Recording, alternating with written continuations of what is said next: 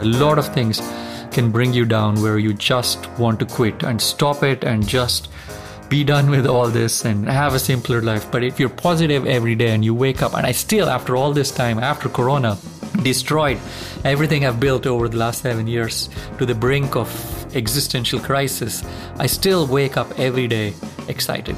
Every morning I wake up thinking, oh wow, what can I build? What can I solve? And that positivity, I think, has kept me going. Bei My Grand Story spreche ich mit Menschen, die mit ihrer Lebensgeschichte unser Weltbild auf den Kopf stellen und Schubladendenken eindrucksvoll durchbrechen.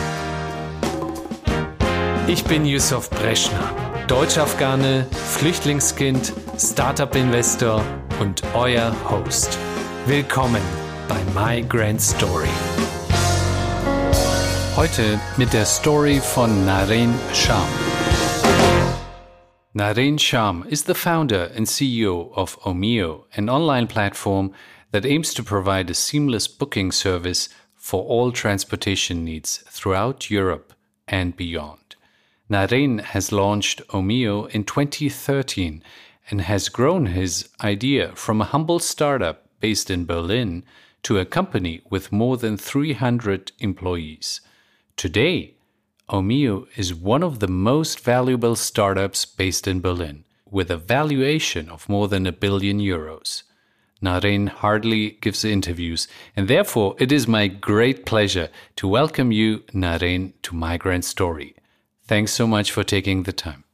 Yusuf, thanks a lot. Very, very appreciative of being invited. I've, I've seen some of the other folks you've interviewed, so thank you for having me. The past 18 months must have been a grueling experience for you. Before the pandemic, Omio was a hypergrowth startup growing at triple digits. Suddenly, you get impacted by the pandemic, your bookings are down 90%. And despite the slump, you were able to successfully close a financing round during the pandemic that has brought Omio's valuation topping a billion euros. Most people tend to look superficially at you and think, hey man, this guy must be some sort of a superhero. But do not realize the hard work that is involved. Is there any story in your childhood or teenage years that would let one assume that things wouldn't go all that great with you? Yeah, that's a really good question. Uh, maybe even start with a fun fact. When I left Bangalore, the Bangalore was not the tech hub that it is today. Back then, it was late 90s, early 2000. Uh, dating myself here, but there were only the early signs of a call center, like very early signs where you know it would be the back office of Cisco or one of Oracle or one of the big call centers that came from the US. Mm. And today it's this growing tech hub with Flipkart and Ola and multi billion dollar companies. But back then, it was not. It was very much like the early stages of a, of a, call center ecosystem. And the fun fact is, I actually wanted to get a job at a call center because I needed money to travel. Mm. I have actually never spoken about it. And I was rejected because my English was not good enough to be a call center, okay. which is crazy if you think about it. Back then, I was still, you know, in, in not even high school, I think I applied mm. for a part time job and they rejected me because my English was not good enough. Mm. Anyway, it is a long time back. Hmm. Is there a piece of advice that you would give yourself, the 20 year old Naren, that you wish you would have known earlier? Yeah, I think eh, you know, we're in Germany now, so I don't know how applicable it is to the Germans. But if you're a migrant, I can tell you definitely if you're from India, but I've seen this in many, many other cultures, there's a stereotype of what your parents want migrant children to be, whether, you know, go to a good university. Great. Once you do that, study maybe doctor or engineering or science or law. Mm. It has to be one of these. And then once you do that, get a stable job at a stable company. So there's this mm. real stereotype of what the traditional path should be for an immigrant child and it's very very strong in at least in our culture and for me if i look back to my 20 year old self and actually i would tell every 20 year old today that it's completely false notion i think every human being is great at a few things and they have to be passionate about those mm-hmm. few things so i'm very much a supporter of do what you truly dream to do mm-hmm. and follow your passion it may not be the most lucrative financially or most stable, etc.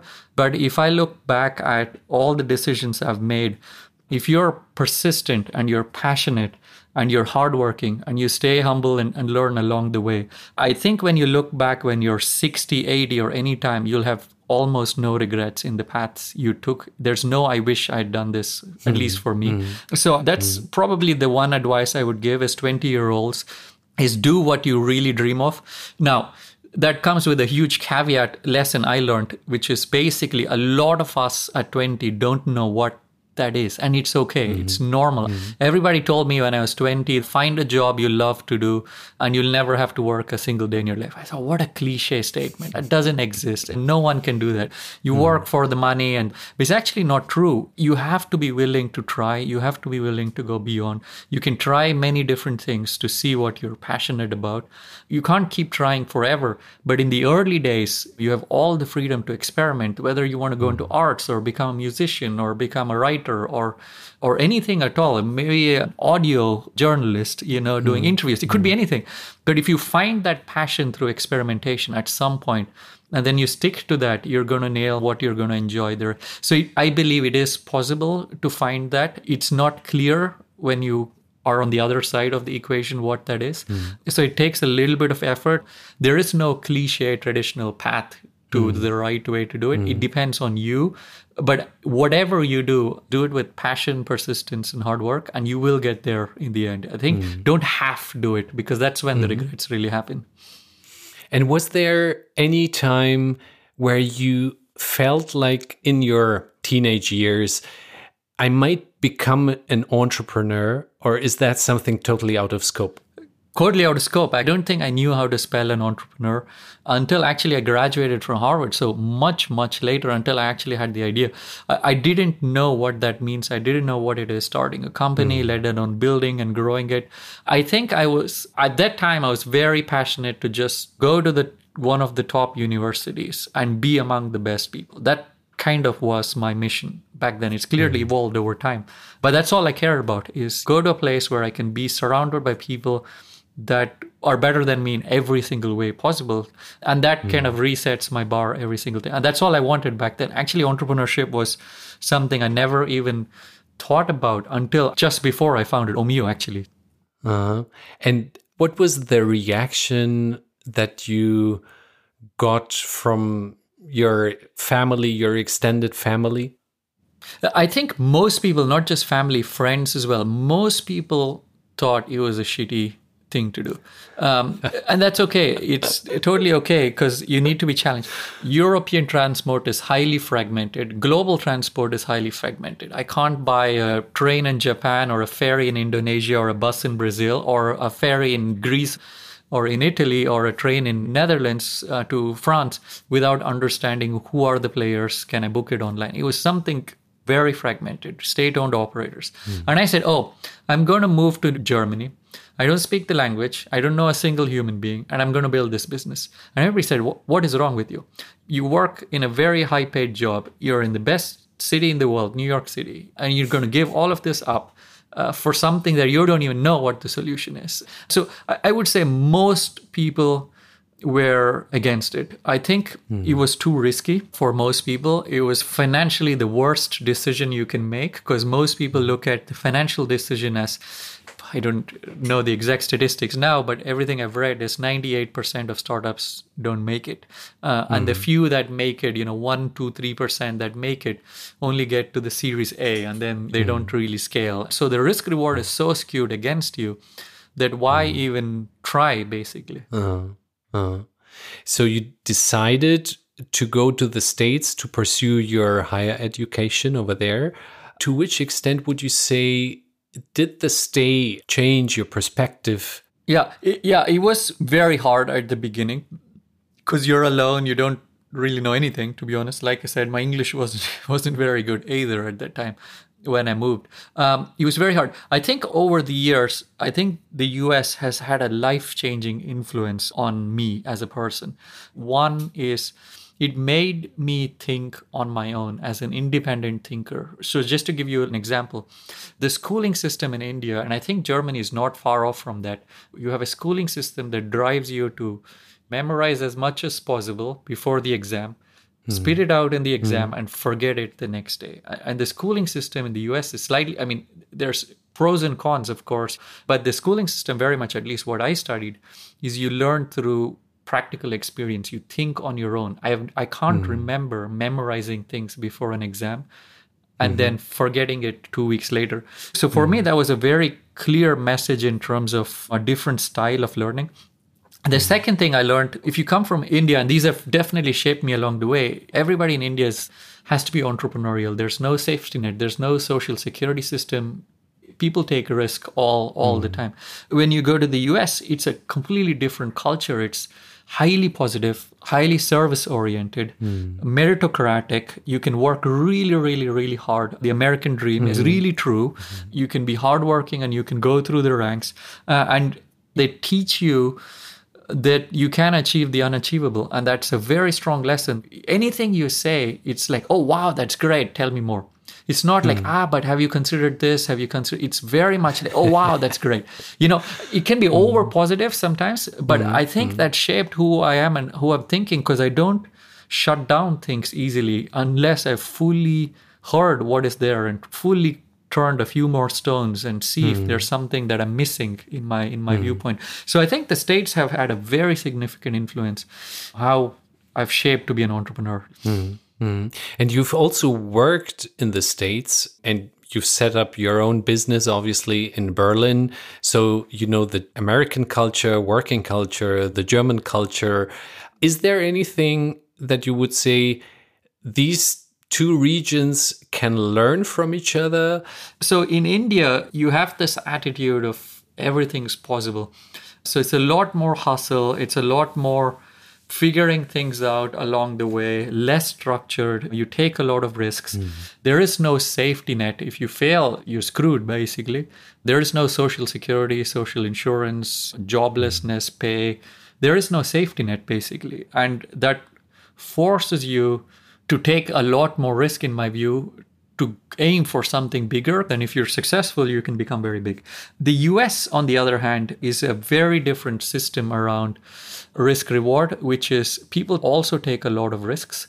Uh, but the difference in the US is failure is appreciated. Failure is considered a success in its own, in that the learning matters more than the success.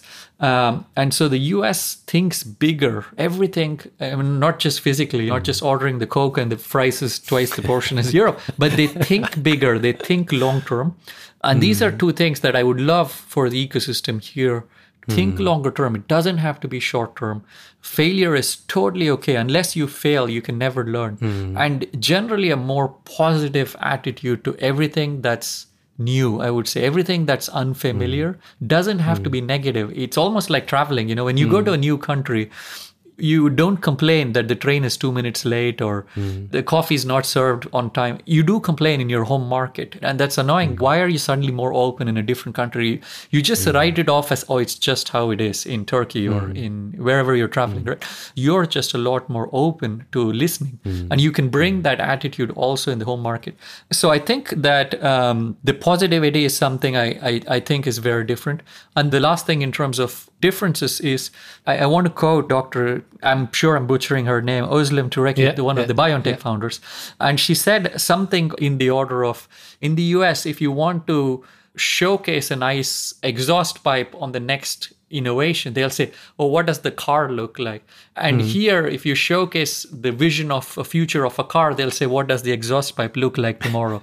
so that's kind of the, the difference in hmm. terms of you think longer term on what is impossible today hmm. can be possible in future and you're hmm. able to open your world to something much more beyond the imagination of what is feasible.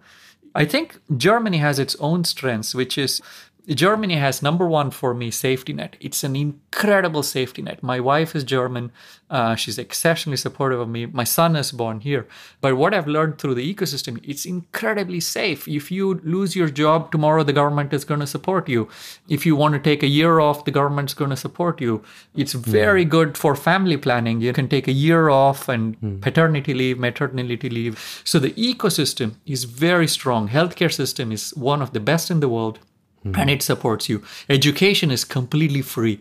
So basically, I sit here and wonder what can you do with all these safety nets?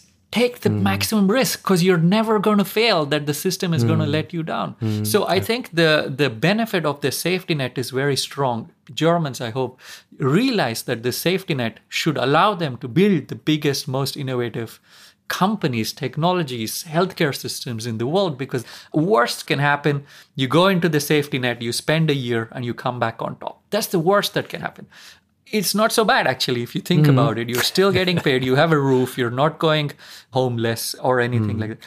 And the strength of the German economy is most things day to day function far beyond anywhere else in the world strong infrastructure, strong transportation, strong education system, strong healthcare, strong financial markets, banking system. Half the world worried about currency. If you're in India, you're worried about law and order not being strong enough. Like every country has basic infrastructure that is not strong. All of this, we take it for granted here. Mm. If we stop taking it for granted and appreciate what the mm. system has provided us. That's why me as an immigrant, I feel like, oh wow, I'm in one of the best countries in the world. Now what can I do to build based on this ecosystem. So I think there are some clear differences between each of these countries. They're not all good or bad.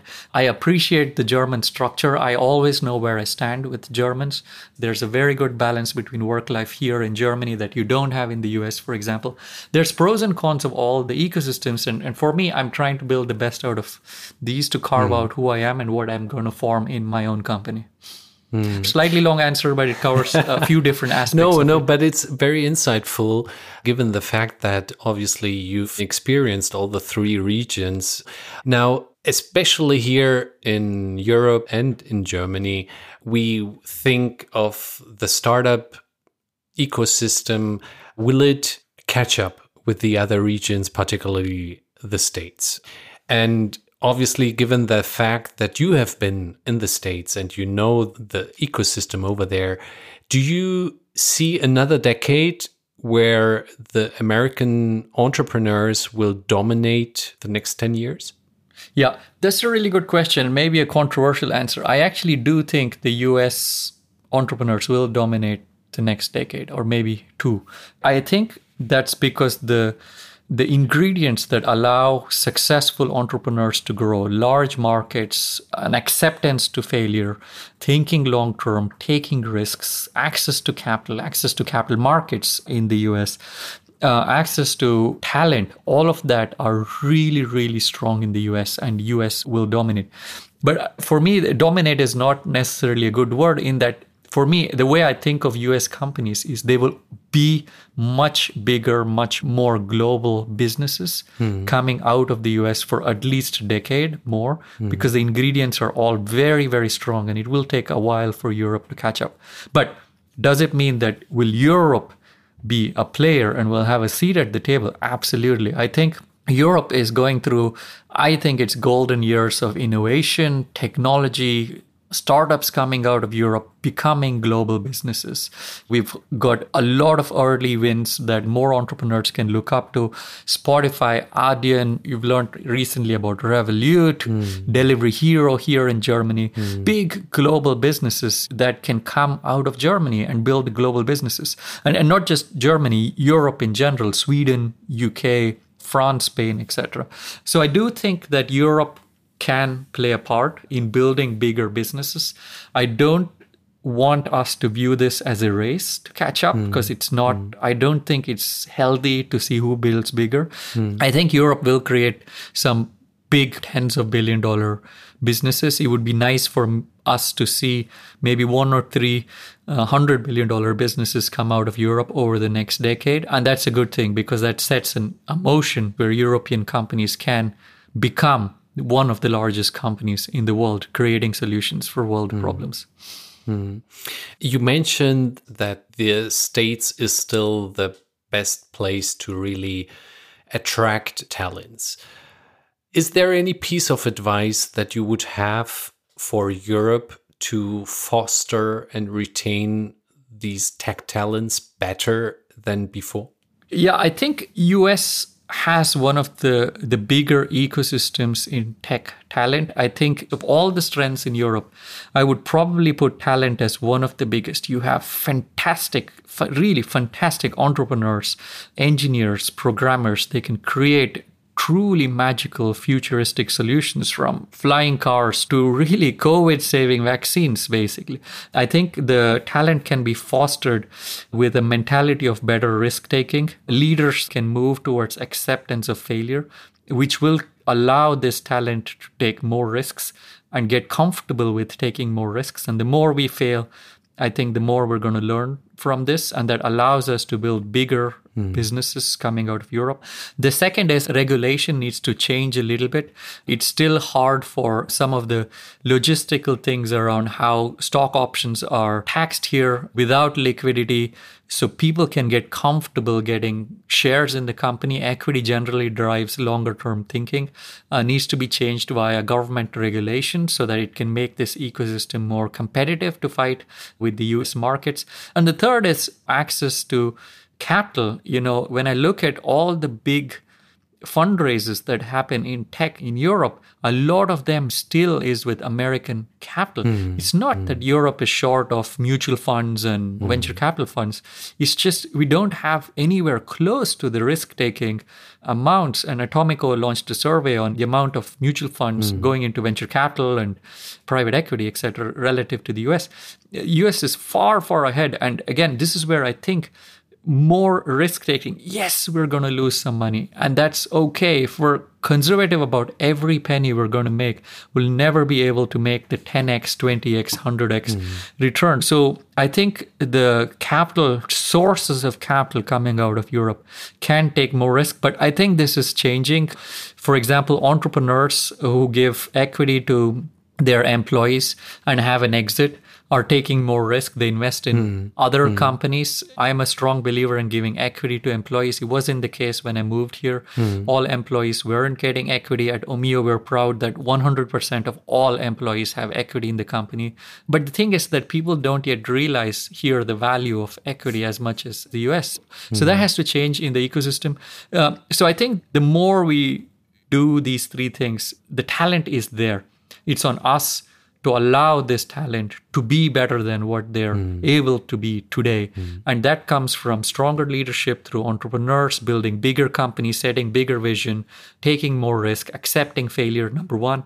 Second is government regulation, enabling more structures that allow risk taking, whether it's how taxation work on option programs, taxation on startup capital, angel investing, etc.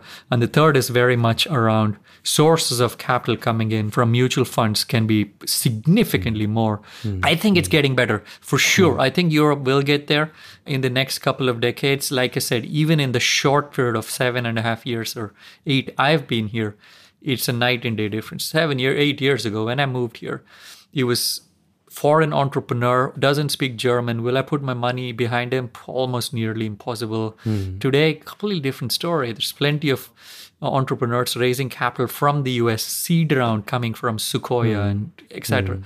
it's hmm. changed a lot and that's only going to make the european ecosystem stronger and entrepreneurs bolder i think hmm. that's a great point because you started omio in 2013 as a single founder without knowing a single word of German, as you mentioned before, or having any network to speak of in Berlin. So, conventional wisdom has it that single founders have very little chance of building a successful startup. In fact, the most important startup accelerator program, which is the Y Combinator, does not accept single founders. You've started Omio as a single founder, what do you think are the traits that have helped you the most as a startup founder? That's a really good question. I get this question a lot from entrepreneurs who are going through co founders. My advice actually is if you have a chance to build a company with a co founder, do it. It's better than being a single founder.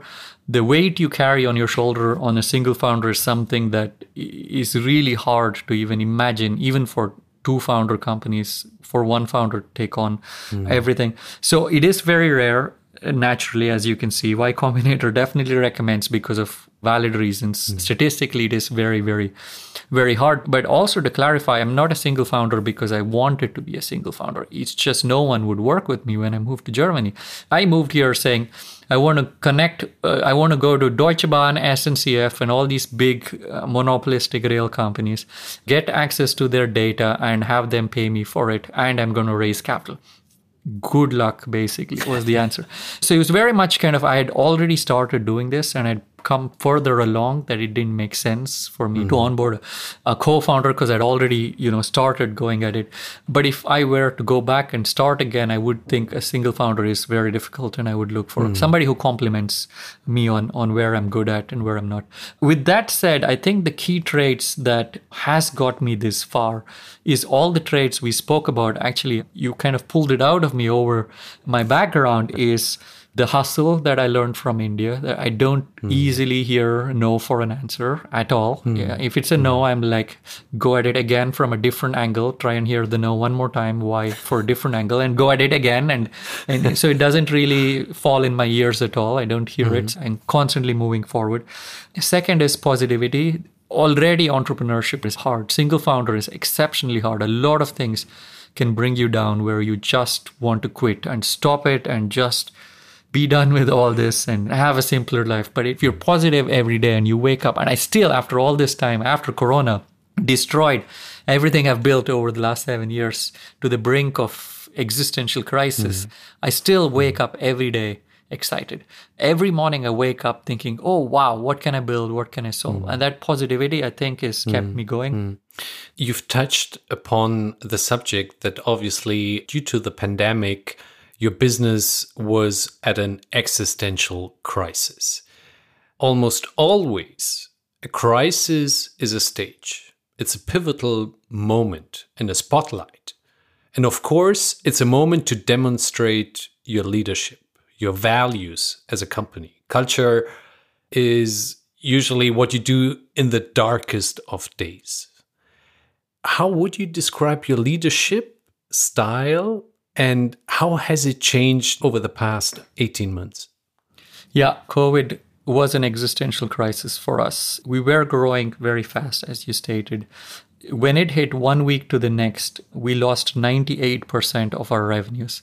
Mm. Not only that, we had over 100 million in negative cash flow because of cancellations going the other direction where we didn't know if we could get that money back from our suppliers to pay customers. Mm. From going mm. through that to moving the entire organization to a furlough, Kurzarbeit, unfortunately, restructuring, raising capital, and then today we're doubling monthly, more than 25% some weeks. Wow. So to go through this journey has definitely taught me a lot of lessons, especially in terms of leadership. I think overall, my leadership, I would say, has evolved over the years. In the last year, I probably learned around empathy and what I'm able to control and not control, and allow some things to just play its part.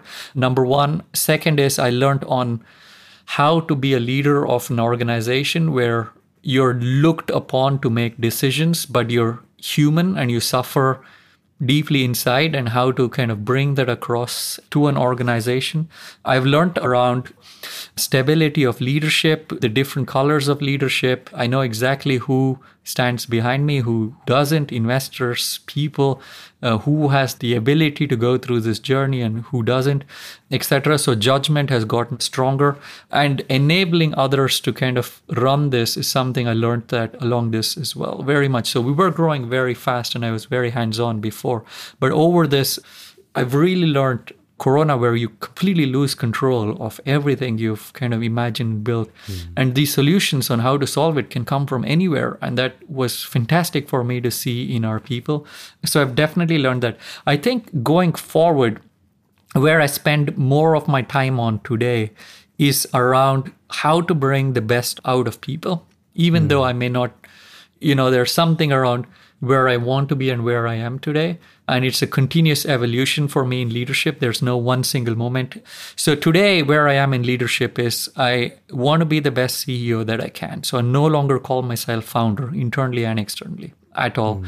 So I try to be the best CEO I can, which means bringing the best out of people that I possibly can. Number one, I spend little time solving problems, which I used to do before, at mm-hmm. least I hope to, and spend more time designing systems, mm-hmm. business models, ecosystems, processes that can scale with or without me. Mm-hmm. So on a standalone basis. And I've completely moved away from individual, hopefully problem solving, and I look at systems as a whole. Mm-hmm. And that's the evolution I saw in leadership over the last at least 18 months. And hopefully that's going to make me stronger. I think having come out, I can definitely see light at the end of the tunnel now. We're not fully out of the woods on Corona, but I can see light at the end of the tunnel. I definitely think having navigated an entire organization of 300 plus people across seven countries uh, operating in 37 geographies, I can definitely say that I am significantly, my learning curve accelerated in in a logarithmic scale over the last hmm. 18 months than it did the first hmm. seven years of of hmm. my building the company. And i'm hoping that i take all of these lessons over the next seven years of what i'm going to build You mentioned that you see yourself more as the CEO and less so as the founder. And one of the key aspects of being the CEO for you is to really grow your team in terms of capabilities. But what is it that you look at in terms of important qualities when you hire new people?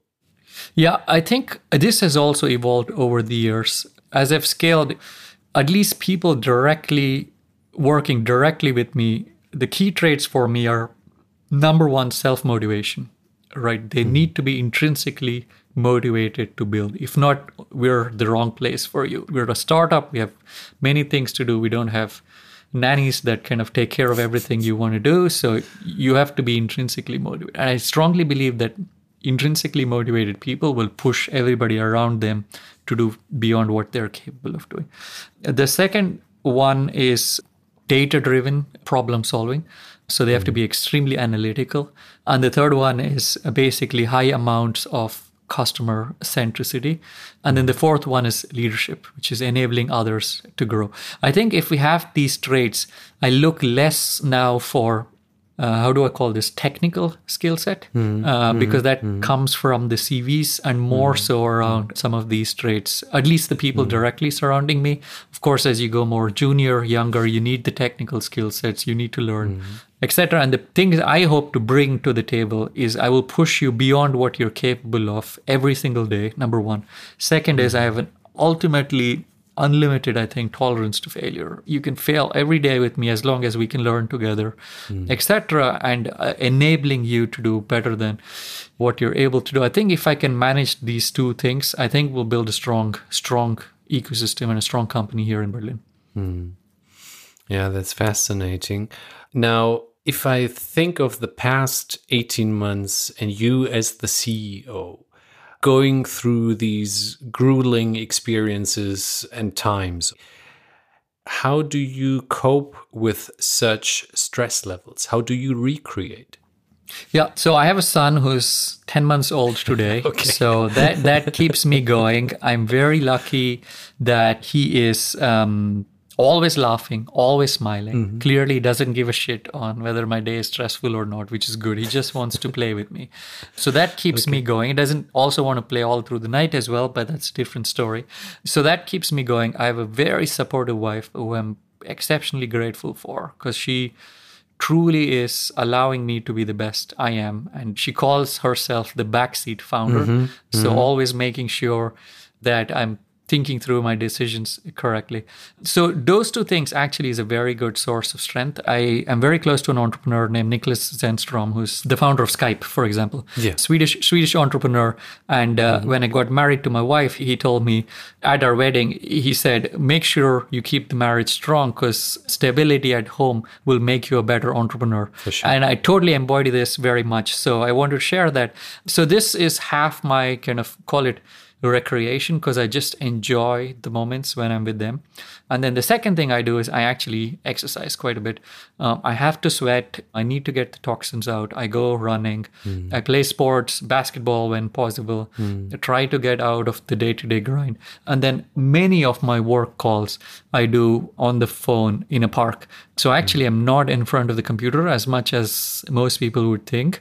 And that's helps me kind of be free in my thought process, think through. I do a lot of meetings as walks outside. I walk around the park with one on ones, uh, and it's great because you can just kind of get some energy going. You're not constrained to the four walls in your thinking. It's not an environment of a meeting, it's an environment of a conversation, and that makes it much better. So I think the recreation, even during work, I try to make sure that there's some amount of fun in it uh, because like i think you already touched on a few things single founder navigating through corona wanting to build a global business all of this means that i need to find a balance. I think i still would say that i'm not fully there in finding this balance. I think i'm still wake up at night with the stress. So it's not fully there. And I've met many entrepreneurs who actually solved this for themselves in finding the balance.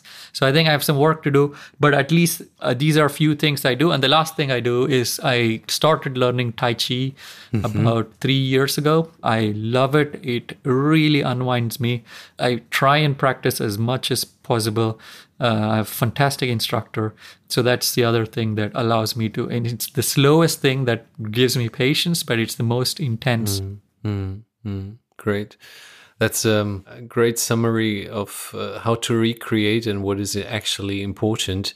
Now, given that we have very little time left, but that you're in a business that I and everyone is actually caring about, which is the travel industry, and travel is part of human condition.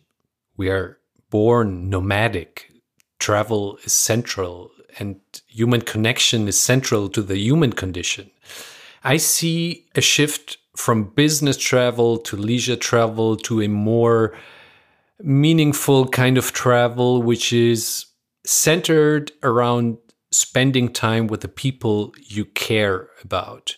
So it's a shift from big mass market tourism to destinations that are much smaller and smaller communities. How do you see the travel industry evolving post corona? Yeah. So we believe travel post corona is going to be completely different than travel pre corona. Again, you won't see it in instantly because it's hard to notice directional changes when you're at the bottom of the curve uh, looking ahead.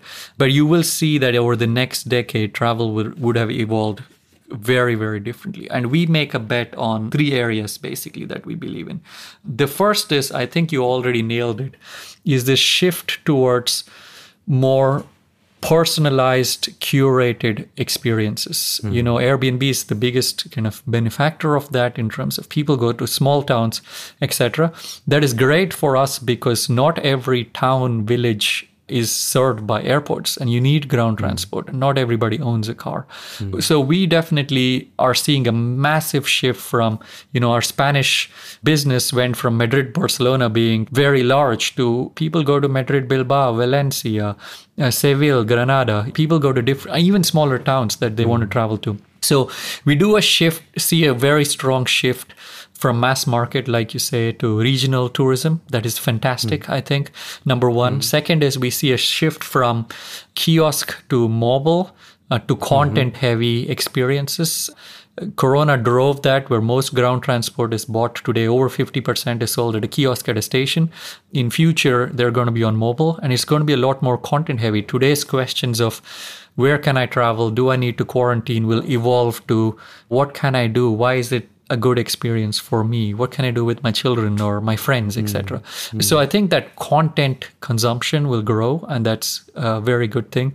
And the third big bet we're seeing is there's a massive shift from airline industry to ground transport. Mm-hmm. People who used to take a flight for a where there's a four-hour train today take very comfortably a four-hour, five-hour train, sit there, no change in inertia. You can mm-hmm. do your work, and longer distances are served. But this is also it's a shift that started before because of environmental consciousness. Mm. But I think it is accelerated by Corona, and this is a very, very positive shift for the world. Hmm. I think coming out of COVID, I think all three shifts are longer term. Immediately, hmm. people will still fly, etc. But these are hmm. longer term systematic shifts where the travel industry 10 years down the line will be different than it is today. And I think companies that accept these shifts and invest positively into these, I think, will benefit from this over the long term. So we're definitely making a strong bet that this is going to be the future and we will invest very substantially our resources into this. Hmm. And I think at the end of the day, sustainability, like you said, all of these things does not mean people travel less. People hmm. just make more conscious choices on how they want to travel. So, like hmm. you said, travel is inherent in humanity. You know, it's like a bottled up thing with the lid tight. It's bouncing back now. Globalization. I would rather spend money going to a different country than buy a new washing machine. Spending money on experiences versus physical goods. All of these things will just get bigger and bigger. So the travel industry has its golden years over the next decade, I think. Consumers are going to travel a lot more, uh, but there's going to be some systematic shifts, I think, and uh, hopefully we can benefit from some of these shifts. Yeah, yeah. I know that you're a very avid reader of history. Is there any book you can recommend our audience? Actually, one of my favorite history book is actually literally called The History of the World. Uh-huh. And it basically maps out everything that's happened across the world through time. So it goes through pick like, you know, third century BC with Alexander the Great and all of that history. And then what's happening at the same time in Asia, what's happening in Persia, uh, what's happening in the rest. And then it goes to the next kind of not century they don't move through centuries but through events so it's a beautiful way to see the evolution of humanity through time along with the cultural aspect because they go through time periods and then they build hmm. all the way to today. World war ii current world we live in is one of the best books. Again like any other history book you need to love history to read it hmm. but i think hmm. it would be my number one recommendation. Great. So, history and your passion for travel, it all comes together, and you've established the company Omio that is uh, so central to Berlin and to Europe. I think it's a great wrap up of our conversation, Naren. I thank you so much for taking the time. Uh, it's been really a pleasure, and thank you so much for your time and efforts to to join this show. Thank you. Yeah, no, thanks a lot. As I said, I believe I still have a lot to build and prove before I can give more interviews. But thank you very much and a pleasure being here.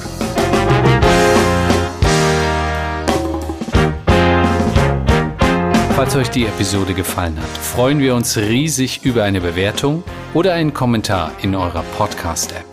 So könnt ihr unser gemeinnütziges Projekt unterstützen, bekannter zu werden.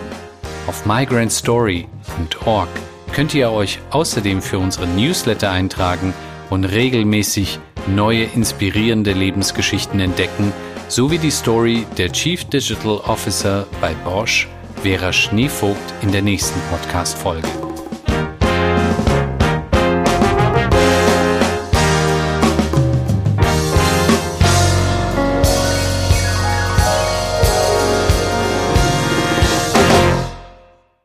Creative Producer Idir Ben Mama, Redaktion Yusuf Breschner, Ton Erik Gierig, Musik Scream Harder von BIG, Special Thanks Doana Ariane Navid Breschner und die gesamte Breschner Familie.